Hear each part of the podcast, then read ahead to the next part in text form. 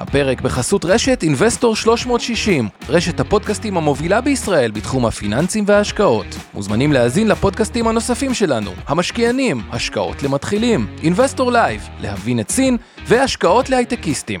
הופק ונערך על ידי שמע, פודקאסטים ויצירות סאונד.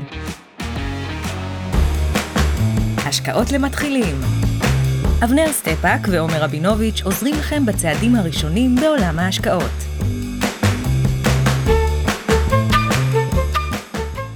ערב טוב אבנר. ערב טוב עומר, מה נשמע? בסדר, אנחנו מתקרבים לסוף שנה ויש הרבה פעולות שצריך לעשות בסוף שנה, אז נתזכר אותם בקצרה. אני גם אגיד שביום ראשון היה פודקאסט מצוין באינבסטור 360 לייב עם תומר שלו, מנהל הידע במיטב, שהוא תותח, ודפי צבר, CFP, MBA, מתכננת פיננסית בכירה באינבסטור, שהיה ממש אחלה וממש נתן פירוט על סוף שנה. אבל כבר אני רק אגיד לכם, אני לא אגיד לכם את הסכומים כדי שזה לא יגזול יותר מדי זמן, כי הערב אני ואבנר הולכים... אה, מכות. הולכים אה, להתכסח בנושא הנדל"ן, כן או לא דירה, ואני אסביר לכם למה אבנר אה, לא, לא. טועה ומטעה, אבל, אבל, לפני ש... אם אפשר אבל בלי חפירות, סתם תסביר את זה בכמה משפטים, למה אני לא טועה. זה נהיה אישי. אני אתן לך להתחיל בטיעונים שלך, כרגיל, למה מחיר נדל"ן, תטעה קצת את האנשים, ואני אסביר למה אתה טועה. אבל ככה, פעולות סוף שנה חשובות. אחד, קרן השתלמות, והטעות הנפוצה עם הרואה חשבון שיודע כמה להפקיד, לא. תפקידו 20 אלף שקלים, זה יותר נכון 19,900 ומשהו, אבל 920, אבל תפקידו 20 אלף שקלים. גם אם אתם לא מקבלים על זה הטבת מס, כל הרווח הזה פטור. כלומר, כל מי שעוסק מורשה עוסק פטור, גם אם הוא שכיר, תשימו את ה-20 אלף אה, בנוסף, את ה-20 אלף אה, אה, שקלים. פנסיה, דברים שלא יודעים, כל מי שאבא שלו או אימא שלו פנסיונרים שמקבלים פנסיה, תקציבית, ותיקה או סתם פנסיה שהם uh, לקחו, כן יש היגיון להפקיד בסוף שנה, כי הם שכירים לכל דבר ויש על זה הטבות מס, הטבות מס גדולות, ו-90% מהאנשים זה כל כך לא אינטואיטיבי להם, רגע, אני מקבל כבר פנסיה, למה שאני אפריש סוף שנה לפנסיוני? הרחבנו על זה בהסבר באינבסטור לייב אה, יום אה, אה, ראשון. איך נקרא הפודקאסט הזה עם תומר שלו? אני בדיוק משנה לו את השם לשם יותר אטרקטיבי. אוקיי, אז עוד רגע נגיד, אבל גם לפנסיונרים. כל מי שהעיד לפני 1948, לא לשכוח את סעיף 125ד, שזה בגדול אומר, מגיע לכם 4,000 שקלים במתנה, אם אתם עושים פעולה טכנית, קטנה, של חמש דקות. אל תשכחו את זה, 125 ד'. הפרק נקרא עצמאים שכירים עושים לכם סדר בהפקדות סוף השנה, אבל גם שבוע הבא אתם תקדישו פרק שלם לנושא פה.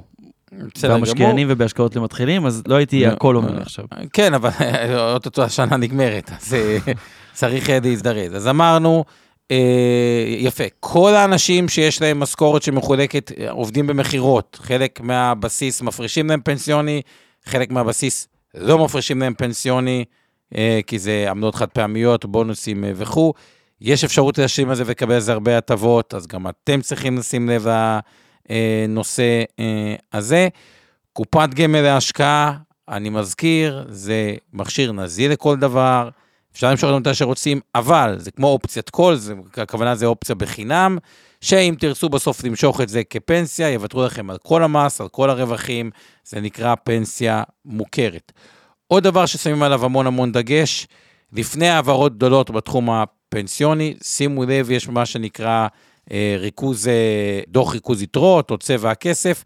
חלק מהסכומים שלכם הם פנסיה מוכרת, מה שאתם מפרשים בשוטף, זה פנסיה מוכרת, כלומר פנסיה שלא תהיה חייבת במס, וחלק פנסיה מזכה.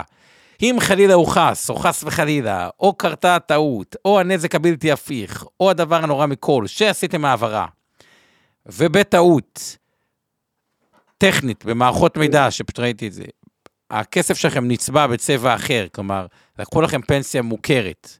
אני רק אסביר מה זה פנסיה מורכבת. כל מי שיש לו 112,000 שקלים משכורת, חלק מהפנסיה שלו היא פנסיה מוכרת. וצבעו אותה בתור פנסיה מזכה, אז מה שקורה זה לקחתם כסף שאתם תוכלו למשוך אותו פטור ממס בפרישה, ולקחתם אותו ואתם תשלמו עליו מס שולי, וזה נורא. זה עוד יותר נורא למי שבמשכורת גבוהה.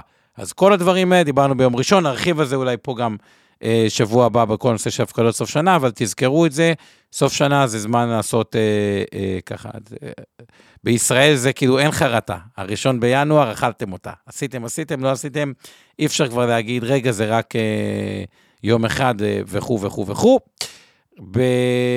עוד משהו לגבי סוף שנה שאתה רוצה להגיד, אה, אבנר, משהו? לא, אנחנו נעשה את הסשן הרי שבוע הבא, אז אה, נתייחס בהרחבה, לא לדאוג אם ככה עומר רץ מהר עכשיו. נכון, זה היה הרבה, זה היה בעיקר טיזר לקראת שבוע הבא, ומי שרוצה ככה לעבור גם על הפודקאסט. עוד משהו אחד שמעניין מבחינת פינת המכפילים, לפני שניכנס פה אה, לתחום הנדל"ן, שהוא יהיה תחום שאני ואבנר מראש אומר, נחלוק עליו, אז שימו לב, התשואות עוד טיפה המשיכו לרדת. ארה"ב כבר רק אחרי 10 שנים 4.23, ישראל כבר 4.13, אני מזכיר, היינו יותר קרובים לחמש, וזה די דרמה. והדרמה הנוספת היא עד כמה השוק הישראלי הוא מאחורה. השנה אנחנו ב-0% תשואה בבורסה הישראלית, ומול 48% בנסדק. כן, לא התבלבלתי, זה לא בחמש שנים, זה 48% בשנה, זה 146 בחמש שנים. 20 אחוז ב-S&P, עם 77 אחוז בחמש שנים. כלומר, בחו"ל חגיגה, בישראל פחות חגיגה. מסביר אגב גם טיפה את התחזקות השקל. כן יש קורלציה שהשוק בחו"ל עולה, השקל בדרך כלל מתחזק, והיא נשברה קצת באזור הרפורמה, אבל אה, חזרה אלינו קצת אה, עכשיו, ובצדק.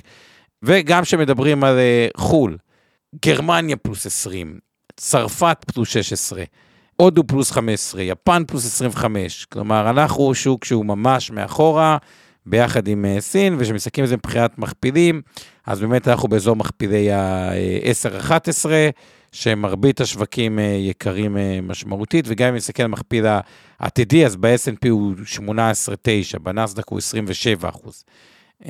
אז סך הכל אפשר להגיד שמה שמאפיין את ארה"ב זה חגיגה, אירופה חגיגה lite, ישראל אה, כמו המצב הלאומי, אה, דשדוש, אה, בין דשדוש לעצבות. וגם יש את השאלה אם, אני תכף אגיד גם איך זה קשור למחירי הנדל"ן, אבל זה ככה המצב מבחינת המכפילים. ועם זה בוא ניתן לך, אבנר, להתחיל עם התזה שלך, למה לדעתך, כמו שאתה אומר, מחירי הנדל"ן ירדו. בוא, בוא תטעה אותנו קצת. בוא, אפשר אבל לפני רגע, לעבור על נתוני היסוד, לפני שאתם מתחילים להתכתש. למרות שאנחנו כולנו מחכים שתתקדשו בבוץ. אז אה, בוא נתחיל מהנתונים, כמו שאמרנו, לפני שמתחילים להתכתש, גם הצופים שלנו והמאזינים רוצים לשמוע נתוני יסוד, מגובים, יאללה, תתחיל, אז אה, כלל האוכלוסייה בישראל, מספר משקי הבית הוא 2.7, כמעט 2.8 מיליון משקי בית. אגב, יש מזה יהודים, מזה ערבים, אבל היהודים זה 2 נקודה כמעט 3, הערבים זה 430 אה, אה, אלף. אז, אז, אז זה מבחינת משקי הבית, כלומר, משקי הבית גם תואם את מספר הדירות, כי אנשים לא גרים ברחוב, אז זה אומר שיש כ-2.8 מיליון דירות אה, אה, בישראל.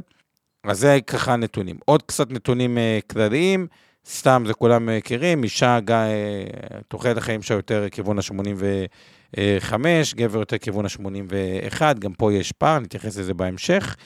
שיעורי הילודה בישראל אה, חריגים, לא עדיין.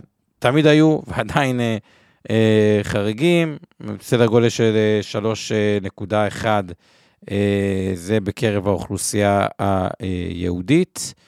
קצב האוכלוסייה, לפחות בשנים 2015-2019, אנחנו מדברים על הגידול השנתי הממוצע כמעט 2 אחוז, ואני מזכיר 2 אחוז, נשים את זה בהקשר של המספרים. אם יש לנו אה, 9.3 מיליון, ב-2021 היו, 2022 אה, זה כבר 9.5 אה, מיליון אה, אנשים, זה כמעט 200 אלף אה, אנשים בשנה. אה, האוכלוסייה במהלך ה-25 שנים הקרובות, על פי החישוב הזה, צפויה לגדול בכ-60 אה, אחוז, כלומר אנחנו מדברים על 15 מיליון אנשים בישראל 2048. שוב, גם דברים יכולים לאו דווקא לפי הקצב הזה, אבל זה כרגע התחזית המובילה. מבחינת צרכי הדיור, כלומר כמה דירות צריכים בשנה, בגלל שהקצב האוכלוסייה עולה, והכל זה, זה כמו בהשקעות, ריבית דריבית, אז זה 2 אחוז על 10 מיליון גידול באוכלוסייה, זה יותר נמוך מ-2 מיליון על 12 מיליון, או על 13 מיליון על 15 מיליון. כלומר, גם ככה צרכי הדיור לאט לאט עולים, ומקצב של 50 אלף, 52 אלף, ב-2016-2020, עבר, אנחנו, הצרכים הם 60 אלף, מ-2021 עד 2025, ואם נסתכל עוד חמש שנים קדימה, ל-2026 עד 2030, אנחנו מדברים על 66 אלף דירות שצריכים להקים אה, אה, בשנה. אפשר לזרוק הערה כבר, עומר? כן. פה אני חייב רגע לשים איזה ברקס אחד ראשון הערב, וזה על הנחת העבודה שבאמת צריך 60 אלף כאלה, לא במובן, אם אנחנו דבקים במקובלות, שיש לנו X מתגרשים, Y מתחתנים, אה, אנשים עוזבים את הבית בגיל 24.7 בממוצע ומתחילים לשכור דירות ואחרי זה לקנות דירות וכולי, אז יכול להיות שהמספר הוא 60. אבל כשאתה בשנים כאלה, בטח עכשיו עם מלחמה, וגם סתם בתקופות כלכליות שפשוט יוקר המחיה והמשכנתאות כל כך גבוהות שזה פשוט בלתי אפשרי, ה-60 אלף האלה הופך, יכול להפוך גם ל-30-40 אלף בשנים מסוימות, כי פשוט אנשים גרים עם ההורים, חוזרים לבתים של ההורים, לא כולם רצים לקנות דירות בדיוק לפי הלו"ז הגרפי הזה התיאורטי, נכון שחלק מהביקושים האלה פשוט נדחים קדימה, אבל עדיין זה יכול לייצר ירידה אה, אה. בקניות, ואם יהיה לך שנתיים, כמו 23 ו-24, שלא יהיה 60. אני נאלץ להסכים איתך בחלק של כאילו לא עוזבים את הבית והולכים לגור עם ההורים, אבל לא הקטע של לא רוצים אה, לקנות דירה הוא לא רלוונטי, כי בן אדם, אין, הצרכים אותם צרכים, בין אם הוא גר שכירות, כאילו בסוף נדל"ן אתה לא על האוויר, או שאתה שוכר, או שאתה קונה. כלומר, הטיעונים לא שלך, כן. אם אתה עושה את מדויק, אתה יכול להיות זוג צעיר שגר אצל ההורים של אחד מהצדדים? אני אתייחס, אחד, זה אף אחד לא אמר שצריכים לעזוב את הבית לתל אביב כשאתה צעיר ב-25, וזה יכול תמיד להידחות. אגב, ראו את זה עכשיו במלחמה, את תל אביב אה, עם חודשים מאוד מאוד חלשים מבחינת אה, ביקושים. אה, סטודנטים נשארים לגור אצל ההורים, לא חייבים לגור, לעזוב את תל אביב, כנ"ל גם חבר'ה צעירים. אבל אה, זה נקודה שכן ראוי להזכיר אותה. אה, אוקיי. עוד כמה נקודות ככה אה, אה, מבחינת הסטטיסטיקה, אז באמת 2022 הייתה שנה שאם הזכרנו, צרכי הבנייה הם בערך 60 אלף לשנה, 2022 מסתכל עליה, שנה גם 21 אגב, שנתיים שהרבה דירות התחילו בנייה. 2021, 64 אלף, 2022, 67 אלף. כלומר, לפחות בשנתיים האלה, 21-22, זה שנים שהיה באופן אה, יחסי הרבה התחלות אה, אה, בנייה. 18, 19 ו-20 זה היה 55 אלף בערך, וזה קפץ בלא כזה מעט, כמעט 11 אלף אה, אה, דירות. עוד נתון אחד שאולי שווה אה, להזכיר אותו, אבל זה כבר חלק מהטיעונים שלי שאני מתלבט אם להזכיר אותו עכשיו או אחרי שאבנר יגיד את הדברים שהוא זה, אבל זה הנושא של השיווק הקרקעות על ידי הממשלה. או, תודה רבה, כן. אוקיי, שהיה מאוד גבוה ב-2021-63, שזה בסדר, זה בהתאם לקצב. 22 היה מאוד מאוד מאוד גבוה, קצב התחלות הבנייה, 80 אלף, אבל השנה אנחנו כבר ב... רגע, רגע, זה לא התחלות בנייה, נכון? אתה מדבר... לא, שיווק קרקעות על ידי הממשלה. אגב, שזה רלוונטי יותר לעוד חמש שנים. התחלות בנייה זה לכיוון נכון. שנתיים שלוש, שיווק קרקעות זה חמש שנים. שכל דבר אה, במדינת ישראל, חמש שנים פלוס אחד פלוס אחד, אה, תיקחו בחשבון, אבל כן. אה, זה, והשנה כן התחלנו את ה... מה שנקרא משמעותית יותר חלשה. בוא תיתן את תזת השורט שלך על נדל"ן, ואז נסתור אותך טיעון טיעון. אני אתחיל ממשפט אחד פשוט וקצר. מה היה הגורם לעלייה החדה ביותר, הגורם המרכזי לעלייה החדה במחירי הדירות ב-18 השנים הרצופות מ-2006 עד הלום? נו, אבנר, תמשיך. הייתה השאלה אליך, מה הוא היה הגורם מספר אחת שדחף את מחירי הדירות לעלות ב-18 השנים האחרונות? הרבה גורמים, בין השאר ירידת תשואות, אם זה מה שאתה מתכוון. ירידת תשואות לא, וירידת לא. ריבית. בוא, זה מביך כבר, כל המאזינים והצופים שלנו. אני מתאפק לא להתערב. אתה יכול להציץ, אתה יכול לקבל רמז מהצופים, הם הבינו. נו, תמשיך. קוראים לזה ריבית. נו, זה מה שאמרתי לך. אמרתי לך, ריבית נמוכה, הירידת תשואות, נו, מה? קוראים לזה ריבית, אל תכבס מילים. עכשיו אני אסביר לך מה קורה חמוד. כשיש לך עשור, מ-2008, יותר מעשור, 12 שנים, שריבית אפסית, נדירה, לא מייצגת שום תקופה בהיסטוריה הפיננסית העולמית והישראלית, על זה אנחנו גם מסכימים, נכון? לא היה כזה דבר. ריבית של רבע אחוז, חצי אחוז, בישראל, בעולם, ריבית בנק ישראל, אין, אין מספרים כאלה, אוקיי? ובהתאמה, ריביות המשכנתאות, לא רק הפריים, שאנשים שילמו כמעט אפס, כי הם לקחו משכנתאות בפריים בין מינוס 0.6 למינוס 1.1 אחוז, אוקיי? צבי כותב שאנחנו סטנדאפ הכי טוב בגוש דן, ומישהי אחרת, סליחה שאני לא זוכר, כתבה שהיא עם פופקורן מול הטלוויזיה. מזל שאנחנו לא ביחד באולפן. אבנר, אבנר, תמשיך, כשהטיעונים שלך חדשים אתה מתחיל לברוח להערת הסטנדאפ, נו תמשיך. בוא בוא בוא, תקשיב טוב. חמוד. הריבית הזאת שהייתה אפס, וגררה ריבית משכנתאות, לא רק הפריים, שאנשים לקחו כאמור פריים מינוס 0.6 מינוס 1.1 ושילמו אפס כמעט, אוקיי? זה הזיה, שריתי עם הפופקורן.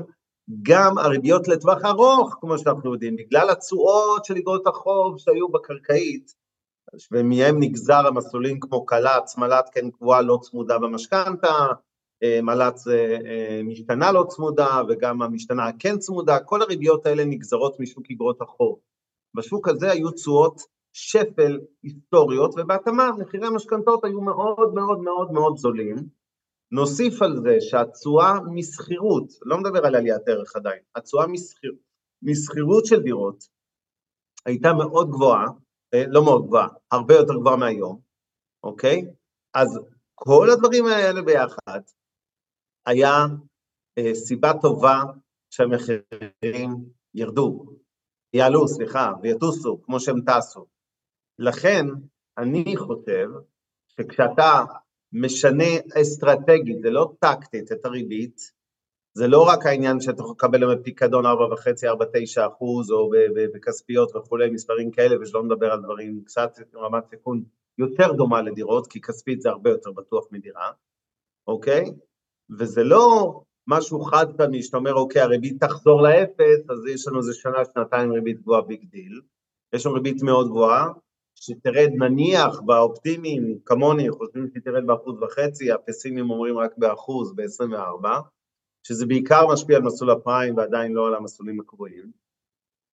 וכשאנשים, השכר לא עולה בקצב עליית מחירי המשכנתאות, והתזרים מכביד עליהם, כשמעל 52 אחוזים מהמשכנתאות בישראל, מעל 52 אחוזים מוגדרים בשנייה זו משכנתה בסיכון, אוקיי? עזוב, יש לך פחות מאיזה אחוז אחד מהמשכנתאות בפיגור, נו, עזוב, לא יודע מה זה... רגע, עזוב אותי בפיגור. בפיגור שכלי אולי, בין 30 ל-50 אחוזים מהמשכנתאות, סליחה, מעל 50 אחוז מהאוכלוסייה שיש לה משכנתה, הכוונה מחזירה בין 30 אחוז לחצי מהנטו שלה למשכנתה, זה הגדרה של משכנתה בסיכון, אוקיי? בין 30 ל-50 אחוזים. זה אחד מכל שני מאזינים או צופים שלנו ברגע זה. כל הסיפור הזה בסוף, אין מה לעשות, אי אפשר להתעלם מהריבית פה ולהגיד וואלה, אה, זה לא פקטור, אה, ברור מה אנשים ישקיעו, אתה רואה, אתה, אתה פעיל שחקן משמעותי בישראל בעולם של השקעות אלטרנטיביות, אתה יודע כמה קשה היום לגייס להשקעות שנותנות תשואות של 9, 10 ו-11 אחוזים, כי משקיעים אומרים לנו, גם לך, גם לי, תשמע, אבל יש לי פיקדון דולרי בשבעה אחוזים וחצי, אז מה אני צריך את הסיכון כן, של איזה משקע אלטרנטיבית בשביל תשע וחצי, נכון? כן. אז תחשוב, בהתאמה על נתן, מי צריך את הכאב ראש הזה, נוסיף לכל אלה, אני יורה לך כבר את כל התזה כדי שלא תתחיל להיעלל אחר כך. את מספיק, אז בוא תתחיל להגיע לזה ותן לי רגע לסתור אותך. תכיר את המשחק הזה עם התנין, שכל פעם... בוא, בוא, נו, אבנר, אבנר, נו, תמשיך, נו, עזוב אותך תנינים. אני אשמור כמה בשביל לתת לך את הנמות בראש. תורך, יאללה. אוקיי, אז בואו נתחיל בדיוק מה שאבנר אמר, ואני רגע קופץ אתכם ל-2025, אוקיי? כי 2024 אולי עדיין תהיה בעייתית, אבל אני רוצה רגע בכוונה לקפוץ שנה. מה בעצם אבנר בא ואומר פה, ובסוף כל שוק, כמו שוק המניות, זה היצע וביקוש, גם שוק הנדל"ן הוא היצע וביקוש. ובואו נתחיל רגע מתזת הביקוש. תזת הביקוש היא תזה שהיא מאוד מאוד חזקה, היא ברורה לכולם, וכשאני אומר ביקוש זה לא משנה אם זה בן אדם שוכר דירה או קונה דירה, אוקיי? זה שני, כן יש איזה הבדל, אבל אני, אה, כל אחד שגר בו, זה התזה של הגידול של האוכלוסייה ב-2%, כלומר, יהיה לנו גידול בוודאות באוכלוסייה, פלוס נשאלת פה השאלה מה קורה עם העלייה, ואם מסתכל על העלייה בשנים האחרונות הייתה יפה, הייתה לנו הרבה עלייה מרוסיה, ויש פה עוד סימן שאלה גדול סביב כל מה שקורה עכשיו בעולם, אם זה יגביר או לא יגביר את קצב העלייה, וכשאני מסתכל על מספר היהודים, ב... אם אני מסתכל בגדול על מספר היהודים, מגמות ארוכות טווח במדינת ישראל, שהתחיל מ-750 אלף יהודים בקום המדינה, אם אני אה, צודק. אני חושב שזה, אוקיי, אפשר אה, אה, להתווכח ולהסתכל על מספר היהודים היום, שהיום זה עומד על... אה, שבע ומשהו מיליון, שבע נקודה, בדיוק, שבע נקודה שלוש מאות. מה בעצם קרה לנו? קרה לנו שני דברים. אחד, גדלנו כריבוי טבעי, שתיים, רואים שבכל חמש שנים, אחוז היהודים מתוך העולם שגרים בישראל נמצא בעלייה. כלומר, סך הכל גם ישראל אה, אה, יש בה עלייה נטו. כלומר, זה תזת הביקוש אה, מספר אחד. הנושא הבא זה השאלה, אוקיי, תזת ההיצע. אוקיי, איזה עצה תהיה לנו, ואז נדבר על התזה היותר קשה, שבו אנחנו נתווכח, זה תזת היכולת הכלכלית בכלל לעמוד בזה. אבל בואו נדבר רגע על תזת ההיצע. תזת ההיצע חטפה כמה מהלומות. מהלומה הראשונה זה אה, העיכוב של אה, מה שנבנה היום, מדברים על כרבעון עיכוב, רבעון עיכוב, אני מזכיר, ה-60 אלף איש זה 15 אלף דירות שלא מגיעות בזמן, שיחסרו איפשהו, והזמן הזה לך, וזה בהנחה שזה יהיה רק רבעון, ויש ויכוח בכלל על העובדים אה, אה, הפלסטינאים, כן להחזיר, לא להחזיר, וכו', יכול להיות שהרבעון בקלות גם הופך לשני רבעונים, ואז זה מחמיר עוד יותר, זה בעיה אחת. בעיה שנייה, תזת המנהל. המנהל לא מצליח אה, לעשות דליברי לקרקעות שהוא אה, משווק, בדיוק בגלל מה שאבנר אמר. שהמימון מאוד יקר, שעלויות הבנייה, כל הקושי הזה, אז המנהל, כלומר, כבר מהיום בונים לנו את הבעיה של 2028. התזה הנוספת היא שהרבה אה, בעיות היצע, זה בדיוק מה שאבנר אמר, יש הרבה קבוצות רכישה בין פרויקטים של פינוי-בינוי וכו', שמי שתמיד מימן אותם זה אה, אה, המוסדיים, קרנות אלטרנטיביות, גופים כמו טריה שנמצא בכותרות אה, לאחרונה, עם אה, בעיות כאלה ואחרות, שפתאום המימון הפך להיות מימון ב-5-6 אחוזים, למימון ב... אומרים 9, אבל ה-9 הזה הוא גם לפי 11 ו-12 אחוז, שזה מה שמבקשים עם עמלות פתיחת תיק ו... והריביות של 10 אחוז. ואז זה עוד פרויקטים שכבר יכלו לצאת לדרך ו, אה, ובבעיה. וכל הדבר הזה מייצר בעיית היצע, שהיא כל הנושא של 2025 עד 2028, אה, מתחיל להיות פה סדקים ביכולת לייצר את הכמות דירות שצריכים. אה, אה, ואז אה, אומרים את התזה הזאת שאני כן מקבל, אומר, אוקיי, אבל מי יכול לעמוד בזה? גם במחירי השכירות המטורפים, שאם לא קונים דירה, אז שוכרים דירה, זה מעלה את הלחץ על השכירות, וגם במחירי הקנייה המטורפים. אז בואו נתחיל בנושא של השכירות, כדי שנדל"ן יעלה, תזכרו, צריך שני דברים. אחד, שהתשואות יזחלו כלפי מעלה, כלומר שהשכירות תזחל כלפי מעלה, כי בסופו של דבר אם השכירות לא זוחלת, אז משווים את זה לאג"ח שקלית, ואם השכירות כן זוחלת למעלה, יותר משווים את זה לאג"ח צמודת מדד, שהתשואות של אג"ח צמודת מדד היא יותר נמוכה מהשקלית. ו... הנושא של התזת שכירות, אני בא ואומר את הדבר הבא. כמה ישראלים, תכתבו לי פה, אני לא זוכר את המספר המדויק, אני זוכר שזה המון, ואתה יודע, לא? כמה ישראלים טסו לחו"ל 2021, אה, מהנקודה הזאת, אוקיי? אם יש מישהו את המספר, שיעשה אפילו גוגל, שיכתוב לנו פה בלייב. 2021, אה, שלושה מיליון, מה שחשבתי. שלושה מיליון אה, ישראלים. כמה... אבל 2021 זה גם קצת קורונה, זה לא שנה טובה. לבדוק 2022 זה 8.4 מיליון. 8.4 מיליון, אוקיי, ישראלים. עכשיו, מה צריך לקרות אם יש יותר ביקוש כאילו לשכירות? אז בן אדם צריך לבחור בין, ונגיד נסיעה לחו"ל של זוג עולה 10,000 שקלים לצורך הסיפור, זה בדיוק אותם אלף שקל בחודש, שהוא במקום לטוס פעמיים לחו"ל, יכול לטוס רק פעם אחת. והנה, הפלא ופלא, זה בדיוק הכסף החסר, שאם יש עודף ביקוש לשכירות מאשר היצע. עכשיו, עוד דבר שהשפיע על הביקוש, על הבעיית אה, היצע, שאני כן מסכים שדירה להשקעה הפכה להיות מוצר שהוא הרבה פחות אטרקטיבי, משתי סיבות. בדירה ראשונה, למי שקונה בין למגורים או בין להשקעה, אז לפחות השכירות פטור, פטורה, בדירה שנייה כבר לא. על הדירה הנוספת כן יש אה, אה, שכירות, שתיים, יש את ה-8% מס אה, רכישה וכו' וכו'. אז סך הכל, משקיעים מחזיקים פחות דירות להשקעה, לדעתי המספר הוא 30 אלף בחמש שנים האחרונות, אבל קצב האוכלוסייה עלה ב-10% בחמש שנים האחרונות. כלומר, יש פחות דירות להשקעה, כלומר, פחות דירות לשכירות, על חוסר יכולת כלכלית לקנות דירה שעולה. יפה. עכשיו רגע, הזכרתי טיסות, יש מסעדות, יש מותגים, יש קניונים, יש ויש ויש, יש פה רובד שחי טוב, שמבחינתו פעם בחו"ל זה, את הדברים האלה, יש מאיפה, כלומר, בית קודם להרבה דברים אחרים, אבל בוא רגע, אתה מחייך, אז בוא ניתן להגיגים לא שלך. אתה חופר וחופר וחופר. כן, אז... קודם כל, אני חייב לתקן כמה דברים. לא יצאו שמונה מיליון ישראלים לחו"ל, אין בקושי יש שמונה מיליון ישראלים. יציאות, לא ישראלים. כן. רגע, זה לא רק יציאות, זה כולל שלושה מיליון תיירים שחזרו לחו"ל, זה יציאות. חמישה מיליון, זה מספר שאני מכיר, אבל לא משנה. זה כולל הרבה, לא, זה כולל אנשים שנוסעים אה, גם עשר פעמים בשנה, אבל לא משנה. אז כמו הרבה דברים לא, בחברה הישראלית. 8.4 מיליון יציאות של ישראלים. לא, לא כולל... אין בעיה, אז 8.4 זה, זה, זה, חלק גדול מזה אנשים שטסים גם אה, פעם בשבוע לעבודה בחו"ל. נכון. 50 פעם בשנה, שימו את זה ברגע בצד. אני, אגב, הנתון הזה הרבה יותר נמוך מ-2019 לדוגמה, כן? אם אתה כבר משווה שלוש שנים ברוורס. נכון, 9.2. להזכירכם, 2022 כבר רוב השנה יצאנו מהקורונה, אבל לא משנה, שימו את זה בצד רגע, זה לא הדיון. לא צריך לשכנע אותי שזה, אה, שיש פה אנשים, אה, אה, ש, שבוא נגיד, במקביל לעליית יוקר המחיה, רמת החיים עלתה פה בעשור האחרון, אין דיון. אבל, צריך גם להגיד בכנות, נהדר, מילה אחת נהדרה פה, חוץ מהמילה ריבית בתחילת הערב, מכל הדיון הזה, וזה הייטק. ההייטק היה הקטר לא רק של המשק הישראלי, גם של הנדל"ן הישראלי.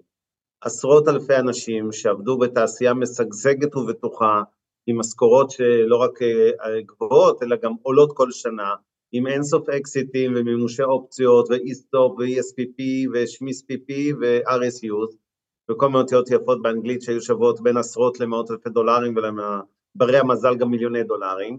אלה האנשים שהרימו את הנדל"ן בתל אביב, בקריית אונו, בגבעתיים, שבעקבותיהם הגל השני של האדוות של כל ה, כן, גוש דן וכל גדרה חדרה וכל המדינה, אוקיי? זה נגזר מזה, תל אביב אולי הובילה את העליות, אבל, ואגב, היא גם להערכתי תוביל את הירידות, נגיע לזה. אבל בגדול, ההייטק היה שחקן משמעותי וזאת תעשייה שחטפה שלוש מכות בשנתיים האחרונות, המכה הגלובלית של 21, ההתפרקות אז של נסדק, המכה של ההפיכה, הרפורמה, whatever, תקראו לזה איך שאתם רוצים, קטנה, ועכשיו כמובן המכה של המלחמה, שגם היא מבריחה משקיעים, ואנחנו יודעים, וזה מתחבר לשוק העבודה. שוק העבודה כרגע הוא חלש, אבל זו לא חוכמה, אנחנו במלחמה, יש הרבה בחל"ת וכולי. אני לא חושב שאנחנו הולכים חס וחלילה שלא תבינו מהדיון הזה שאני איזה פסימי גדול, אבל אפילו קצת שינוי לרעה בשוק העבודה, העובדה שלא נחזור לשיעור אבטלה שפל של שלושה אחוזים וחצי כמו שהיינו בחמישה באוקטובר, אלא נניח, אה, לא יודע מה, לארבעה אחוזים וחצי, בסדר? עכשיו זה קרוב לחמישה עשר אחוז, אבל זה זמני, אה, ייגמר, תיגמר מלחמה, אני מסכים גם מי שכתב פה גם על הייטק שיטוס, הרבה דברים יטוסו, הייטק לא יטוס כל כך מהר, אגב יש שם בעיות אסטרטגיות, הרבה מאוד יזמים כבר לא מקימים חברות בישראל, ובצדק, לצערי הרב אני אומר את זה, כמי שמשקיע המון בהייטק, אה, אבל אני יכול להבין למה לא, כי מה לעשות, משקיעים זרים לא כל כך רוצים להשקיע פה כמו בעבר, ומעדיפים שהחברות לא יהיו ישראליות, גם אם היזם והצוות המוביל הם ישראלים, בואו תרשמו בבקשת החברה בדלוור בארצות הברית, אבל בסוף הקטר הזה שתמך מאוד בעליית מחירי הדירות לא נמצא כאן, הריבית... רגע, רגע, כן רגע, רגע, רגע, שנייה, שנייה, שנייה. רגע, רגע, אתה עוד פעם... אבל לא, נתון, לא, אבל נתון לא נכון, צריך לתקן. זה כמו אוקיי. בכדורגל, אתה יודע ש... טוב, תמשיך, נתון, כולה רציתי להגיד לך נתון, אמרת לא נכון, אבל לא, תמשיך. אני לא אוהב, כבר אתה תתקן אותי, אני לא אוהב משחקי כדורגל ויש שם תמיד את ה... טוב, אבנר, אבנר, אבנר, תפסיק עם הזה, זה חמוד, תמשיך, תמשיך. כל קבוצה החזיקה בכדור, אנחנו ב-70-30 לך, אבל יאללה, דבר. איך אני אוהב את זה, זה קטע של אבנר, שהוא כאילו נותן לך עקיצה, ואז יאללה, דבר, כאילו יוצא זה זה. אבל רק כולה רציתי להגיד את הדבר הבא. הזכרת הייטק. עכשיו אני רוצה להזכיר, הרבה מההייטק, נכון, זה יזמים, זה סטארט-אפים, זה אנשים חלשים, שאני מקבל את מה שאבנר אמר, אבל שימו לב, חלק... כן. בדיוק. חלק גדול זה גוגל, מייקרוסופט, אמזון, פייסבוק, אנווידיה, אפילו אינטל היא מעסיקה גדולה במשק. משכורות שמנות, לא, אבל, אבל, אז זהו, לא, אבל שמה, שמה, החברה כזאת כמו ואנווידיה היא דוגמה, שימו לב, מי שעלה בנסדק, זה לא סתם, זה בדיוק אותן החברות הגלובליות שנמצאות, וכל חברה כזאת, או ניקח את אנווידיה, כל עובד אנווידיה, לא הבכירים, פשוט, מתכנת, רגיל, שעבד באנווידיה, והמניה עלתה בכמה שהיא עלתה, ה-RSU, המניות שלו, זה בדיוק היכולת לקנות דירה בלי קשר למשכנתאות, יותר יקרות, פחות יקרות וכו'. אז העלייה הזאתי במחיר המניות, הרי מה בן אדם שהוא קונה דירה? אוקיי? יש לו כמה פקטורים. אחד, הוא לא רוצה לצאת פראייר. זה אומר שבמצב ששוק מניות יורד, אה, בשביל לקנות את הדירה הוא צריך למכור מניות, וזה מאוד מאוד קשה מנטלית, בהנחה שהוא מושקע במניות, או שיש לו RSUs, או שהוא צריך את ה-RSUs בשביל לקנות את הנדל"ן, וזה לא משנה אם המניה שלו היא גוגל, פייסבוק, אמזון, אינווידיה, אה, ברודקום וכו' וכו' וכו'. ואני פוגש את האנשים האלה.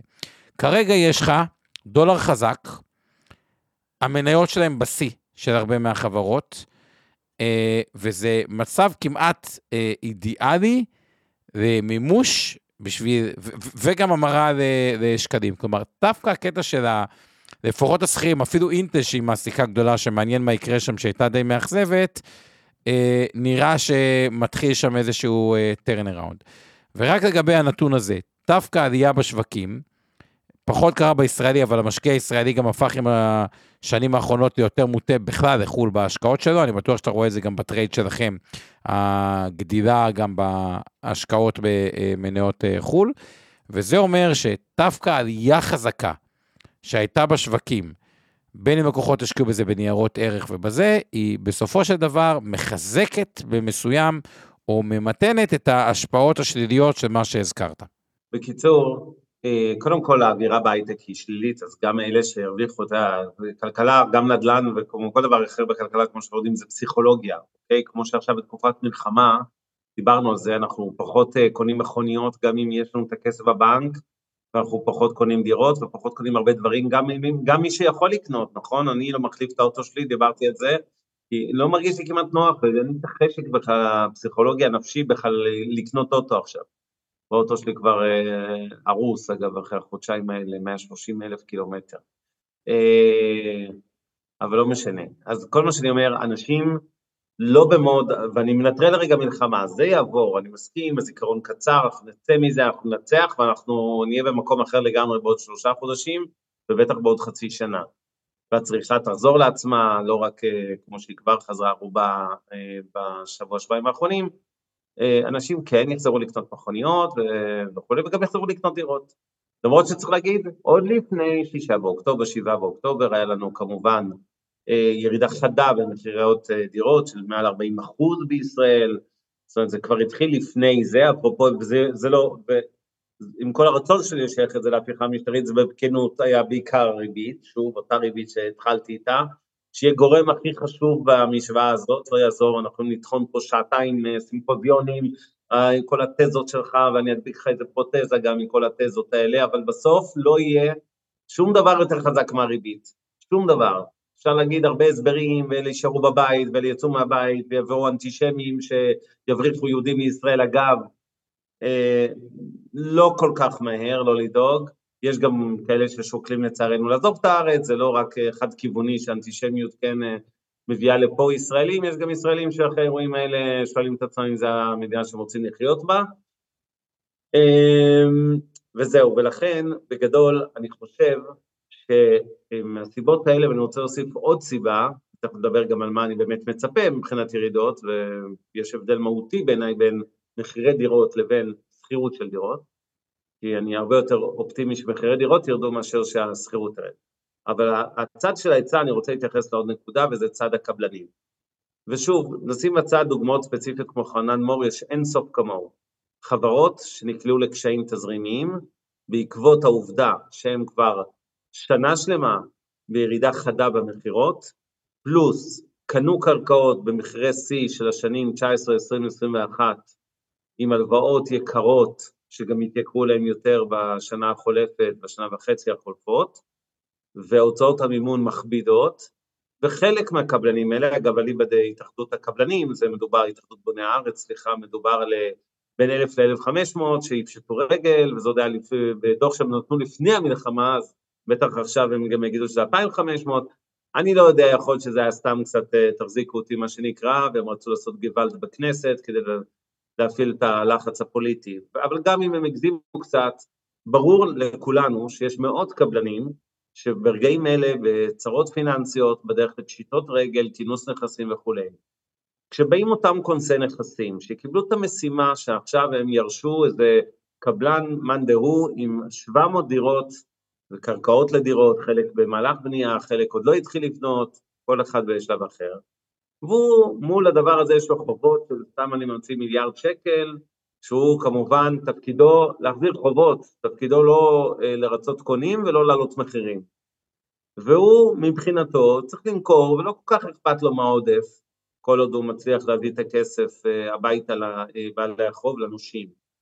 וזו דוגמה אחת שיכולה לייצר לחץ של ירידות מחירים, ואני מזכיר משהו שאמרנו פה רק לפני שניים או שלושה אה, מפגשים, וזה הנושא הזה של כמה דירות מחליפות ידיים במדינת ישראל, כולל שוק יד שנייה ויד ראשונה, אנחנו מדברים על כ-130 אלף דירות, או כ-3 אחוז עד 4 אחוז משוק הדירות, מהיצע הדירות בישראל. זה כל מה שמשנה, הרי לא כל הדירות מחליפות ידיים כל שנה, 3-4 אחוז בלבד מחליפות ידיים, וזה מה שקובע את המחיר על כל ה-100 אחוז. עכשיו, השנה זה עוד פחות מזה, כי כאמור יש מיעוט של עסקאות, אז אולי זה אחוז וחצי שניים שמשפיעים על הכל. כמה מאות דירות של חנן מור, ועוד כמה מאות דירות של קבלן אחר, ועוד כמה מאות של כזה, שוואלה, מישהו לחוץ צריך למכור אותם כבר, להחזיר את החובות ולא יכול להרשות לעצמו להמשיך עם המינופים הכבדים והריביות שדופקות כל חודש, זה מספיק כדי לשנות את הטרנד של השוק. זאת אומרת, הריבית פה משפיעה פעמיים, פעם אחת בצד של הצרכן, הקונה, הרוכש של הדירה, שרואה לפניו מחיר הזוי, אה, אה, ולטווח ארוך גם מקבע משכנתה יקרה, ופעם שנייה זה אותם יזמים, קבלנים, שאו תקועים כבר עם מימון מאוד יקר, או יודעים שאם עכשיו הם יתחילו ויקנו קרקעות וזה, הם עם מימון מאוד יקר, אוקיי? אבל זה לא רק, אז אתה יכול להגיד, רגע, אבל זה דבר חיובי, כי היצע הדירות ירד, נכון? פחות יקנו כגון, זה יוריד את ההיצע, אז עוד פעם נראה עליית מחירים. זה אולי בעוד שנתיים, שלוש, ארבע. בשנתיים הקרובות, לדעתי, כל מה שהסברתי עכשיו, דגש של הריביות בעיקר, אמור, וחלקית על הייטק, למרות העליות של פייסבוק וגוגל, אה, אמור לתמוך לטעמי בירידה משמעותית של המחירים, כבר ירדו אגב ב-7-8% מהשיא בסוף 22, להערכתי ירדו בעוד 10-15% בשנה שנתיים הקרובות, וביחד באיזה 20-25 אז, אז קודם כל... אגב, מה... יכול להיות גם תרחיש יותר גרוע, אבל זה תרחיש נראה לי ריאלי מאוד. אמנון, קודם כל מזל טוב, בשליטת כדור בדיבור אחרי המונולוג הארוך שלך, אתה ב-50-50, אז לא קטעתי אותך כדי שתרגיש אה, יותר טוב. אבל רגע, הסברת פה עוד משהו. כל בן אדם, ואני מכיר כמה שהם קנו קרקע בשביל לבנות, פתאום התייקר הבנייה, התייקר המימון, מחכים עם זה. קבלן כזה כמו חנן מור, נכון שהוא היה למכור את הקרקע ביותר זול, אבל בינתיים הוא לא בונה, כי לא מאשרים לו את המימון הבנקאי. כלומר, וכל צד פה, כל בעיית המימון היא גם יוצרת פקק בהיצע. עכשיו, אני אגיד לכם למה לדעתי, לא שנייה, אני אגיד לכם למה לדעתי, אתם, עוד פעם, למי שאין דירה ראשונה, תנצלו את איפשהו ב-2024, ואני לא נכנס להתחלה, אמצע סוף, כי יכול להיות שככה יהיו הזדמנויות כאלה ואחרות יותר לקראת אמצע השנה או משהו כזה, אבל למה אסטרטגית נכון לכם לרכוש דירה? אחד, רוב האנשים, אם אני מסתכל על ההשקעות מבחינת ההזדמנויות, אם יכולתם בתיאוריה להגיד את הדבר הבא, אני שם את כל הכסף שיעדתי לדירה, נגיד יעדתם אה, מיליון שקל הון עצמי, או מיליון שמונה מאות, או שתי מיליון, או מיליון וחצי, לא משנה מה, הון עצמי לדירה. יכולתם להיות עם כולו מושקע במניות, ו... מי יש לנו עצמי 1.8? אומר, אנחנו בואו ננחת, נרחיב את החללים. שנייה, אני אומר אזור המרכז, אחרי זה אפשר את זה, 500 אלף, 300 אלף. אזור המרכז יש לבן אדם... בוא, עזוב, יש לבן אדם חצי מיליון שקל, ואז צד א' עוזר 200, צד ב' עוזר 200, זה לא רק הנושא של זה, אבל זה לא כזה משנה. כל כן. מה שאני בא ואני אומר את הדבר הבא, אוקיי? אם יכולתם להחזיק את ההון שלכם, שאתם מחכים איתו לדירה, במניות, אני חושב שזו הייתה החלטה נכונה, כי על פניו אני חושב שמניות פיננסיים זה דוגמה טובה, בנקים אה, שמייצרים 10, 12, 13 אחוז על ההון העצמי וזכרים 0.8 על ההון העצמי, על פניו זה נראה הזדמנות השקעה יותר טובה אה, מנדל"ן. אבל למה אני אומר אם? כי במבחן הפרקטיקה זה לא קורה. כל החבר'ה שמחפשים את ההזדמנות בנדל"ן, הם לא מחפשים אותה כשהם מושקעים במניות, אולי ב-RSU שלהם בחברות, הם מושקעים את זה כשה, כשהכסף אה, יושב בינתיים ב, אה, אה, בפיקדון, שיותר אותו חמישה אחוז. ואז מה שיקרה, אם התרחיש של, אה, אה, ואני מזכיר, בדרך כלל דירה הראשונה, היא דירה שאתם קונים אותה, ומבחינת ניהול סיכונים אתם לא רוצים שתעלה הרבה, כי תמיד הדירה הבאה תהיה עוד יותר יקרה. כלומר, אם היא עלתה הרבה, הדירה הבאה תעלה עוד יותר. וזה מה שאני תמיד אומר. ועם התזה של אבנר, אם אבנר יתברר כטועה, כי כן, החברות פה, וכבר יש מסה קריטית של חברות בשלות בישראל, שגם בהייטק, שמבצעות אה, אה, נהדר, אוקיי, מאנדיי זה דוגמה, פשוט חברה ישראלית שקמה, והפכה למעסיק גדול מכלום, אוקיי, ומאוד מצליח, שהרבה קיבלו ממנו כסף. זאת אומרת, אוקיי, פחות מאנדיי עם עתידים, אבל יש לך כבר את המסה הקיימת. ואם אבנר טועה, אז אתם תמצאו את עצמכם במצב נוראי. אתם בעוד uh, שנתיים יכולים למצוא במצב שהפקדונות כבר לא נותנים את מה שהם נותנים היום, שמחירי הנדל"ן, אפילו, אתם יודעים, צחלו טיפה למעלה, uh, ואתם תהיו בתוך לופ שהוא לא לופ uh, פשוט.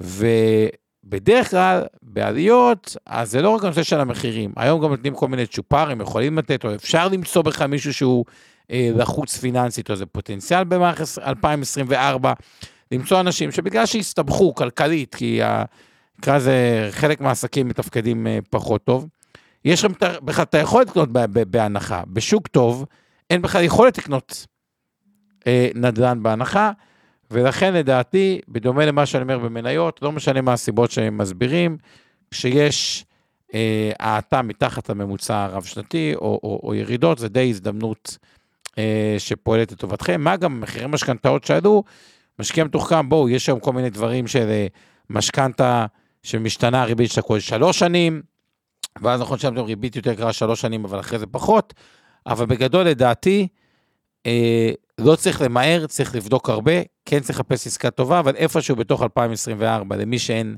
דירה, לא לחשוב שזה יימשך תוך 2025, 6, 7, ושתמיד ההזדמנות אה, אה, קורית. כשיש האתר, או שיש את הדברים האלה, אני הייתי כן אה, שוקל אה, משקיע אה, שעוד אין לו דירה, כן להיחשף לחשיפה הזאת, איפשהו בתוך 2024, זה הסיכום שלי. עומר, אנחנו בסוף 23. אם אתה צריך להמר בעוד שנתיים, בסוף 25, מה קרה למחירי הדירות? תראה, אני אגיד לך מה קרה. 2025, יהיה לך כתבות בעיתון על הקושי שיש קצת אה, בשכירויות. אה, אל תשכח, רוב המלאי לשנתיים הקרובות הוא כבר די אה, מכור, ומתחילים פחות, אז יהיה לך ברחוק פחות, כי יש פחות קרקעות מנהל, התחלות בנייה שקצת מתעכבות, והתחילו כתבות על האי סדר, האי שקט בעקבות הבעיית היצע. וכתוצאה מזה, זה עכשיו תלוי בהרבה מאוד אה, גורמים. אבל יכול להיות סצנריו... שאלה פשוטה שאלתי, בכמה המחירים, מה יקרה למחירים בעוד שנתיים? יפה, אז ה... אני רק אגיד את הדבר הבא, מה שבטוח בעוד שנתיים, לא תוכלו, יהיה לכם הרבה יותר קשה, עד בלתי אפשרי, למצוא בן אדם אה, לחוץ על מכירה, או היצע לחוצים מקטע. בסדר, עזוב, תמיד יש... יש, תחשבו על זה כמו אה, אה, ביקוש, וכרגע יש לכם את היכולת לקבל גם דיל שהוא דיל אה, טוב, squeeze טיפה את המתווך, את הדברים האלה, יותר טוב מאשר זה. וכן, אני כן חושב שיכול להיות מצב שהמחירים יעלו. לא, מה אתה חושב שלא שיכול להיות? מה אתה מהמר שיקרה בפועל? אני חושב שאתה תקבל עלייה שהיא אה, בקצב... אה... זהו, שנתיים מהיום המחירים עלו במה? שנתיים מהיום, 2024 יותר פלט, 2025 אתה יכול לקבל שם עלייה של אה, חד ספרתית, גם באזור הגבוה של החד ספרתי. של השישה. בין החמישה לעשרה אחוז בעוד שנתיים, המחירים יותר יקרים מעכשיו, נכון? אני חושב שזה תרחיש שהוא ריאלי, כן, 15 אחוזים, נכון? סבבה. אז אני חושב כאמור שהמחירים יהיו נמוכים ב-10 עד 15 אחוז, לעומת סוף 23. לכל מי ש... אגב, יותר חמישה אחוזים כזה. אני חושב שזה יותר, אנחנו יותר stuck, וכאילו נתחיל לחזור את העקומה שמתחילה לעלות לאט לתוך 2025. 2024 תהיה שנה אבודה. אבל השנה האבודה הזאת, זה השנה שצריך לסגור עסקה. כלומר, אין מה למהר עכשיו, פשוט בתוך 2024 תהיה הפסט. טוב. אבל קודם כל, לגבי הדיון שמתנהל אה, ברקע שם, ירידת מחירי הדירות, שרית ואחרים, אני רק אסביר. אני, אה, יש הפרדה בשוק הדיור בין אה, כמובן תוכניות כמו מחיר למשתכן, דירה בהנחה, לבין השוק החופשי. בשוק החופשי הייתה ירידה של בערך 7% מנובמבר 22. כשמנרמלים את זה, אני רק אסביר מאיפה הנתון, בדרך כלל מה שמקובל, הרי מה אחד הטריקים והשטיקים שאתם רואים, מי שכן ניסה לקנות דירה בחודשים האחרונים, גם לפני המלחמה יודע שקבלנים מציעים לכם כלל הטבות מלשלם לכם משכנתה ועד uh, לאיזה שנתיים חינם על חשבונם ועד uh, באמת אין סוף דברים, מוכרים לכם uh, דירה בקומה 30 במחיר של דירה בקומה שנייה וכולי. אם אנחנו משקללים את זה אפקטיבית, הירידה הייתה בערך 7% בשוק החופשי, זה אחד. שתיים, um, יהיה, uh, uh, עכשיו, שוב, אנחנו כבר מסכמים, אז אני אגיד, אני רק רוצה להתייחס למשהו שאמרת, ואז כמה משפטי סיכום. דיברת על זה שכשבניהול סיכונים, כשאנחנו קונים דירה ראשונה, אנחנו לא רוצים שמחירי הדירות יעלו. אנשים לא פועלים אבל מניהול סיכונים.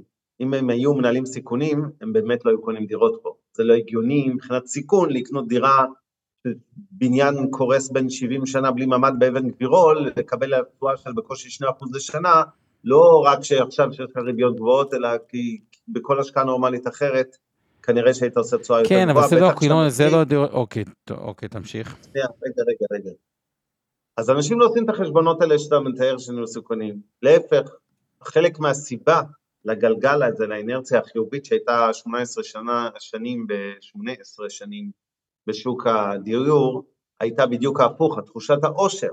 קניתי דירה במיליון מאה, היא שווה עכשיו מיליון שמונה מאות, אולי שתיים וחצי, לא יודע מה, יהיה לו לפני, לא שני, זה רק מדרבן אותך, אתה מרגיש עשיר, זה חלק מההסבר גם לצריכה הפרטית החזקה שראינו פה הרבה שנים, כי זה תחושת עושר, עכשיו היא פייק, כי כשאתה תרצה לשדרג, מה שנקרא משפרי דיור, לדירה מארבעה חדרים לחמישה חדרים, כי נולד עוד ילד או ילדה, אז אתה, מן הסתם הפער הזה שפעם היה 300-400 אלף שקל על החדר החמישי, יהיה פתאום 700-800, זה רק מרחיק אותך, אבל, אבל, אבל זה לא משנה, זה הפסיכולוגיה, אנשים הרגישו טוב, הרגישו שהם עשו אחלה עסקה, כל עם ישראל, לא משנה איפה קניתם דירה, הרי הרווחתם בהגדרה בהיקפים אה, עצומים. אז זה אה, אה, כרגע נמצא בהתפכחות והתהפכות. אה, כמובן המלחמה היא driver, אבל בוא נגיד בכנות, גם לפני זה, לא סתם... כן, אבל, אבל בסוף גם אג"ח צמודה למדד, היא נותנת 1.62. אז אם יש לך... כלומר, בהנחה שבן אדם יכל לקחת, זה כל מה ש... אגב, ממשלת ישראל, אתה משווה לי לדירה מתפוררת של אבן גבירול, נו באמת. לא, בזה, כל מה שאני אומר זה דבר הבא, בהנחה שאתה חושב שהנדל"ן יעלה כאילו בקצב האינפלציה, לבן אדם שהנדל"ן הוא כמו אינפלציה, אוקיי? אז, אה, אז אותו דבר, או שהשכירות צמודה לאינפלציה, אז אתה מקבל פה יחסית לאג"ח מידע, כי אני אגיד לך מה קורה בפועל. זה לא שמישהו אומר, או שאני קונה דירה או שקונה מניית בנק הפועלים. זה או שאני קונה דירה או שנשאר בפיקדון, זה שאג"ח מדינה וכו', זה הבעיה. אז קודם כל, כמה הערות זריזות. אחד, ואז נעבור יש משהו דווקא חברתי שהוא מאוד חשוב, אז אני רוצה שנעלה ואז אפילו את זה. אנחנו מזכירים כל הזמן את המניות מדי פעם וזה, ואלטרנטיבות, אז כמובן כל מה שאנחנו עושים הערב אינו ייעוץ השקעות, לא תחליף ייעוץ השקעות, מותר לצרכם נכסי כל אדם מידי ייעוץ השקעות מוצמח, והמניות שהזכרנו פה בהייטק, NVIDIA ואחרות, זו נקודת הנחה שאנחנו מחזיקים אותן בתיקי השקעות קרנות הנאמנות קופות הגמל הפנסיה השתלמות של מיטב ושל אינבסטור 360, ולכן יש לנו אינטרס שאנחנו מזכירים אותם, וזה בכלל לא המלצה לביצוע פעולת השקעה כלשהו, להימנעות מהשקעה, גם לא בדירות. עכשיו אני, אה, כמה מילות סיום. אה, אחד, תחושת העושר נפגעה, עוד לפני המלחמה ועכשיו עוד יותר. אה, זה פסיכולוגיה גם. נכון. שתיים, מכל הנתונים הכלכליים, הנתון הכי חשוב תזכרו הערב הוא הריבית. זה מה שדחף את השוק הנדל"ן חזק למעלה, זה גם מה שיעזור לו לרדת למטה, גם בגלל הצרכן, גם בגלל הקבלן, אוקיי? כי הקבלן בסוף מתמודד עם עלויות גבוהות, וחלקם קורסים, ובסוף מגיעים קונסים, מוכרים את הדירות האלה, לא ממש אכפת להם כל עוד הם מחזירים את החובות אה, למקסם את הרווח, הם רוצים למכור מהר ולגמור עם זה ולהמשיך את הפרויקט הבא, ולכן לדעתי אנחנו הולכים לשנתיים קשות. אנחנו, אני אזכיר רק עוד משפט לסיום שתבינו דבר חשוב. הדיון הזה לא יכול להיות מנותק מההקשר של מאיפה התחלנו את כל הדיון, באיזה נקודה אנחנו נמצאים בכמעט מחירי שיא כל הזמנים, מינוס כמה אחוזים, אבל אנחנו בבועה, בועה, אין מילה אחרת לתאר. יוקר המחיה הישראלי פשוט לא מאפשר לאנשים, ככל שהם רוצים לקנות את הדירה שלהם, הרבה מהם פשוט לא יכולים לקנות, וכשאנחנו עם משכנתאות בסיכון של מעל 50% מהאוכלוסייה הישראלית, ואנחנו בבועה שכמעט בכל קנה מידה ישראל היא אחת המדינות היקרות בעולם הנדל"ן, מתוך 200 מדינות בעולם, מתישהו בועות מתפוצצות, ומחירי דירות ידעו לרדת בסן פרנסיסקו, פריז, לונדון וניו יורק בעשרות אחוזים כל אחת בתקופה אחרת שהיו משברים באותה עיר. תאמינו לי, גם בעיר הקודש תל אביב זה יכול לקרות, ובכל מקום אחר במדינת ישראל. סיימתי את זה. אנחנו צריכים לזה, אז בוא, בוא, בוא נסכים על זה שאין מה, בתור משקיעים, אין מה להשקיע בנדל"ן כדירה להשקעה. אה, כדירה נוספת, פלוס ה-8% מס רכישה, אז זה אני ואבנר מסכימים. ודירה ראשונה למי שקל לעזור לילד ומניע את הילד ב... מהפעולה הזאת, אני חושב שלתוך 2024 לחפש דיל טוב, אבנר חושב אחרת. אה, משהו חברתי אה, מקסים, מאוד חשוב. אגב, בכלל אני רוצה לציין פה, אנחנו נעלה את צחי, צחי פה איתנו כבר, בואו נשים אותו. כן, צחי כפרי. אז צחי כפרי, בכלל, אני יכול להגיד גם אחותו אה, עושה אה, הרבה, הבת, ש... הבת של אחותו, שהיא אה, פעילה מאוד חזקה באוניברסיטת אה, קולומביה, אה, וזה גם סיפור מאוד מעניין, מה בדיוק באמת קורה שם מאחורי הקלעים. אבל היום אנחנו נתעסק עם הפעילות של אה, אה, צחי, שהיא פעילות חשובה, מקסימה. אז צחי אליך, בוא תספר קצת, ואז נגיד לכם איך אתם יכולים להירתם למאמץ הזה. טוב, חברים.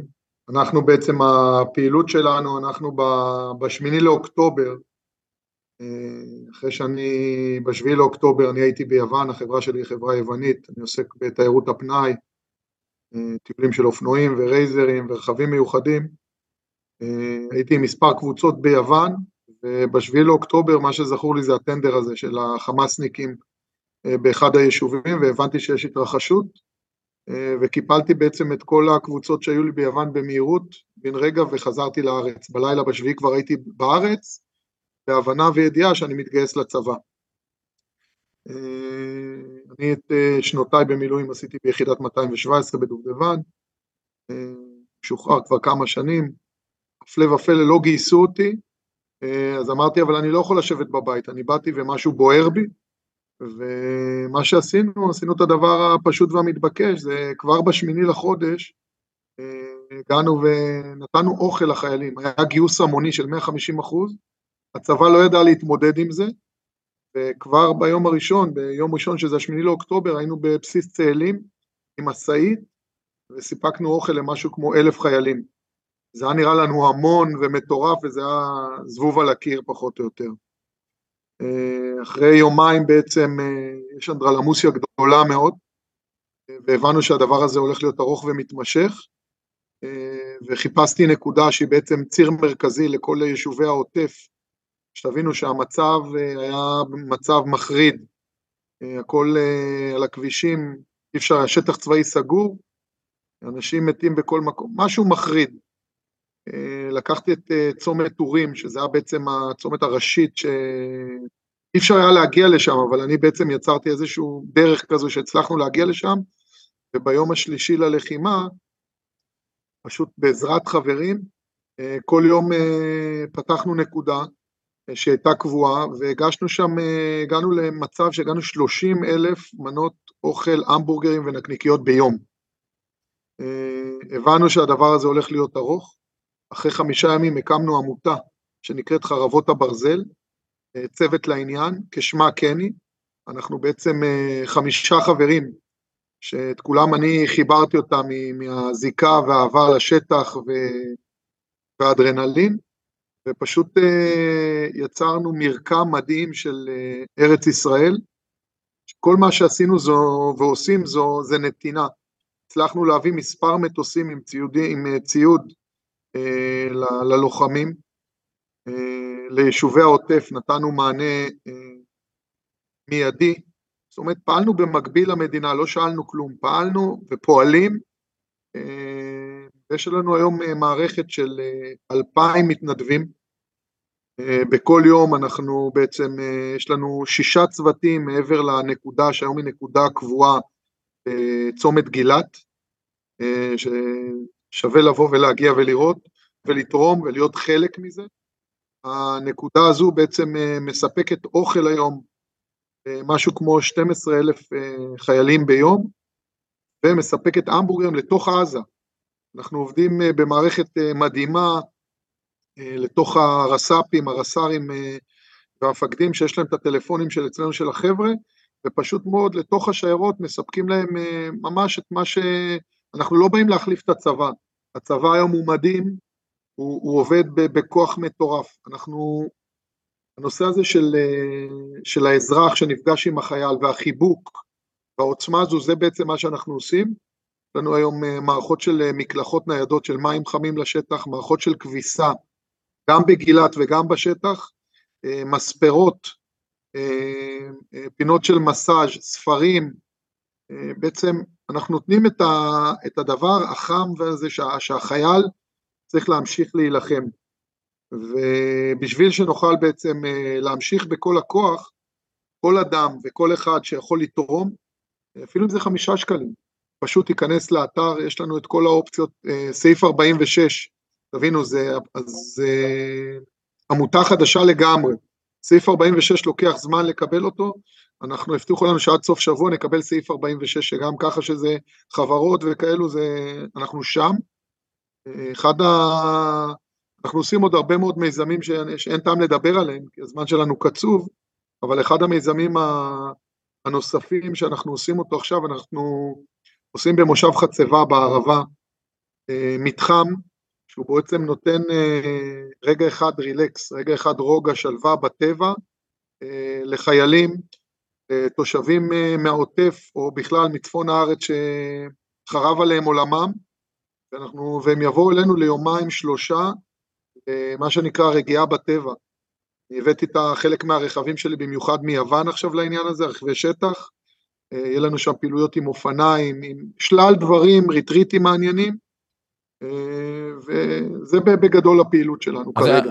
אז קודם כל יש לינק אה, לכל מי שמאזין לפודקאסט בתח, אה, בתחתית הפרק, אה, בעצם הפרק. בתיאור הפרק לתרומות. עכשיו אני אגיד לכם משהו שאני גם נגיד שמעתי, שמי שאיתנו בזום אין- אז יש לינק בצ'אט. מי שאיתנו יש לינק בצ'אט, אין דבר, אני יודע שאבנר אמר שהצבא יחסית אה, יותר דואגים לו, אבל מפידבקים שאני שמעתי, אותו אחד שמביא לו מקלחת ניידת, או לוקחים לו את הכביסה, מחזירים לו את הכביסה, מקבל אוכל טעים לשטח, וזה כבר הפך להיות קטע שכאילו ממש, הם מחכים לזה בתוך עזה, וכבר יש את כל הלוגיסטיקה, איך מכינים, איך אה, מביאים.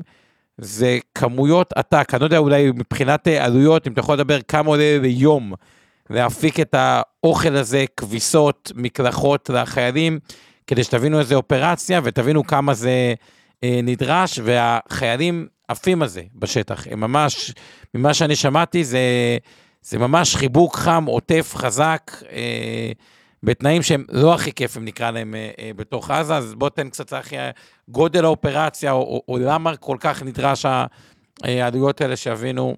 האופרציה הזו קודם כל חשוב להגיד שכל כולה היא בהתנדבות, אוקיי? אין פה אף אחד שלוקח משכורת או לא יודע, או שכר, זה ממש, אה, תמיד אנשים אה, מנסים, שואלים מה, מה, מה עומד מאחורי העניין. אהבת האדם, השינוי הזה ש, שכולנו צמאים לו, משהו של חיבוק ו, ו, וזה הדבר. אין לנו, מאוד מאוד חשוב להגיד שאין לנו שום עמדה פוליטית, אנחנו לא רוצים להתעסק בפוליטיקה, אנשים תמיד אומרים, תגיד, מה, מה קורה פה? זה, זה לא מסתדר. חבר'ה, יש לנו רצון גדול להעניק ולתת מקסימום. משם אנחנו באים. יום כזה אצלנו בגילת, הוא עולה סדר גודל של בין 150 ל-180 אלף שקל יום. תעשו חשבון לבד, 12 אלף מנות בממוצע, אה, אני מדבר רק על, אה, תעשו חשבון סדר גודל של אה, 12 שקלים, זה לפני כל המערכות הנוספות שעובדות שם, כל המקלחות והכביסה וכל המנגנונים האלו, זה הסדרי גודל, ואנחנו כל יום רק מרחיבים את הפעילות ודוחפים עוד קדימה ועוד רעיונות ועוד דברים, הכל אה, עם, חשיבה מאחורי זה, ולא משהו, הכל עם חשיבה בקיצור. אז אני אומר עוד פעם, זה באמת הכל התנדבות, אה, להפך, לא רק שאנשים שמתנדבים, שאני מכיר, גם עוד אה, הביאו מכספם האישי, כי בסוף קשה לראות אה, מחסור באוכל אה, או, או, או בפינוקים ללוחמים אה, בשטח. זה עולה הרבה כסף, 150 אלף. אה, אגב, אני חייב לפרגן פה, דיברתי קצת עם גל, מבחינת התורמים, מאוד מפתיע, גם מחו"ל, גם מהארץ, גם חרדים, גם במזומן, כל הקצוות שיש, כאילו, מהבחינה הזאת, וזה מקסים. אז כל מי שמאזין בפודקאסט בתחתית הפרק, תיאור הפרק, בתיאור הפרק, ולתרום, ומי שפה גם לתרום. צחי ככה עוד כמה מילים לסיום, אובנר, אתה רוצה גם להגיד? אתה מכיר קצת, אגב, אני גם שותף בקבוצת וואטסאפ, אין שם פוליטיקה, לא מערבים, פשוט פיור נתינה, לא יודע מאיפה מביאים עד כדי כך אנרגיות לתת, אבל זה מקסים ומדהים בעיניי. אבנר, אתה רוצה אתה להגיד משהו? מכיר קצת הפעילות? כן, אני ממש, אה, אני ראיתי גם את הכתבה איתכם ב... לא זוכר, 12-13, אתה, אתה בטח יודע. אה, ואני מכיר גם את שלומי ארוש שמורה איכשהו נכון? אה, אלכס. אוקיי. בכל מקרה, אני אגיד ככה, רק לתקן משהו שעומר, אתה אמרת עליי, ואמרת בצדק, כי אני דיברתי הרבה על התרומה לאזרחים, פחות צריך לצבא, אז אני מודה, טעיתי קצת, זאת אומרת, גם לגבי ציודים, הפינוקים, תמיד אמרתי שזה חשוב, אה, זה לא רק פינוקים, כן, לעשות אה, מקלחות חמות וכביסה, זה, זה כבר מעבר לפינוק בעיניי, זאת אומרת, דברים שכן אה, מוצר בסיס לבן אדם שנמצא 60 ומשהו יום בצו 8, זה כבר לא פינוק, זה באמת צורך אמיתי, ולכן טוב מאוד שאתם עושים את זה. כנ"ל לגבי ארוחות בגילת, אה, מכיר את זה, אני חושב שצריך לתרום לזה, אני יכול להגיד שאנחנו תרמנו השבוע אה, מעל מיליון שקלים לרחפנים ליחידות, מה שלא דמיינתי שאני אעשה בחיים שלי, אה, לכל מיני יחידות שצריכות את זה, אז כן, אני חושב שבהחלט צריך לעזור, כי אפשר להיעלל על זה שלצבא הוא עשיר וקיבל השבוע 17 מיליארד תקציב ועוד כל מיני דברים, ולמה צריך את כל היוזמות, צריך את היוזמות, כי הצבא לא יודע לעשות את כל הדברים האלה במקום האזרחים, אז טוב מאוד שאזרחים כמו צחי כפרי והייטים עושים את זה, כל הכבוד לכם, תרמו, וגם אני אצטרף, וזהו. אה, צחי, מילה לסיום? תודה רבה, אתם מוזמנים להגיע, להיכנס לאפליקציה ולהירשם לאחד הימים. נכנסים דרך האתר שלנו, צוות לעניין, עמותת חרבות הברזל, שם יש את הכל, יש את כל ה... הדרך שאתם רוצים לתרום, וגם האפליקציה בפנים שנכנסים ומתחברים אליה, מאוד פשוט. אה, מי שרוצה מעבר לזה, רוצה לקבל בעצם אה, סיבוב לתוך היישובים, לראות בעיניים, וממש לגבול עם עזה, וממש לראות את הלוחמים בפנים, יכול ליצור איתי קשר. אין לי בעיה, תיתנו את הטלפון שלי. ו... אז תגיד את הטלפון הכי טוב. טלפון זה בעצם 054 7 999-884, פשוט. בקיצור, יכולים uh, ליצור איתי קשר ו... ולבוא, אני אעשה לכם סיבוב. Uh, אני בעצם מהיום השלישי uh, נרתמתי ואני נמצא בכמה יישובים באופן קבוע, תרמנו להם גם כמה דברים uh, מאוד משמעותיים, uh, ואני בקשר רציף עם האנשים שנשארו שם ופועלים, פועלים מהרגע הראשון ולא עוצרים. וזה חשוב מאוד בעצם להחזיר את היישובים שם לשגרת החיים, כמה זה קשה מאוד, אבל זה משהו שביום שאחרי זה מי שנשאר שם בעצם. ואנחנו מסתכלים בצורה רחבה על הכל, לא רק על הלוחמים. אחלה, כל הכבוד, יישר כוח, אה, ושנדע בשורות טובות. אה, לילה טוב לכולם, וברוך שובך לארץ, אבנר. תודה. היית בחו"ל. תעשו טוב, זה חוזר עם ריבית, כרגיל. תודה רבה. תודה לך. לילה טוב. לילה טוב לכולם. מעוניינים ללמוד יותר על עולם ההשקעות? האזינו לפודקאסטים נוספים שלנו. המשקיענים, אבנר סטפק ועומר רבינוביץ' בתוכנית אקטואלית עם כל מה שחם בעולם ההשקעות. אינבסטור 360 לייב, אורן ברסקי ועומר רבינוביץ' מארחים את בכירי שוק ההון ומבינים את הטרנדים החשובים לשנים הקרובות. להבין את סין עם יובל ויינרב, עם כל מה שרציתם לדעת על הענקית מהמזרח, השקעות להייטקיסטים עם צח איציק, שיבנה איתכם תוכנית כלכלית להגשמת החלומות שלכם, והפודקאסט ההשקעות למתחילים, לכל מי שעושה את צעדיו הראשונים בעולם ההשקעות.